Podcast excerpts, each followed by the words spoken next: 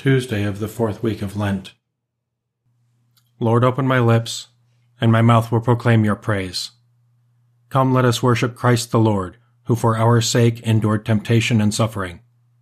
Come, let us worship Christ the Lord, who for our sake endured temptation and suffering. Come, let us sing to the Lord and shout with joy to the rock who saves us. Let us approach him with praise and thanksgiving and sing joyful songs to the Lord. Come, let us worship Christ the Lord, who for our sake endured temptation and suffering. The Lord is God, the mighty God, the great King over all the gods. He holds in his hands the depths of the earth and the highest mountains as well. He made the sea, it belongs to him, the dry land too, for it was formed by his hands. Come, let us worship Christ the Lord, who for our sake endured temptation and suffering.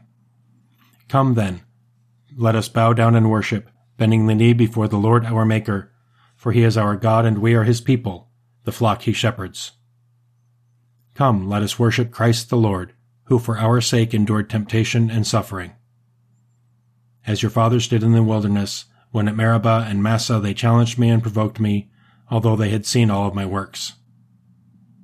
Come, let us worship Christ the Lord, who for our sake endured temptation and suffering. Forty years I endured that generation. I said, They are a people whose hearts go astray, and they do not know my ways. So I swore in my anger, they shall not enter into my rest.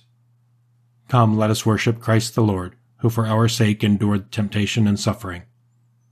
Glory to the Father, and to the Son, and to the Holy Spirit, as it was in the beginning, is now, and will be forever. Amen. Come, let us worship Christ the Lord, who for our sake endured temptation and suffering.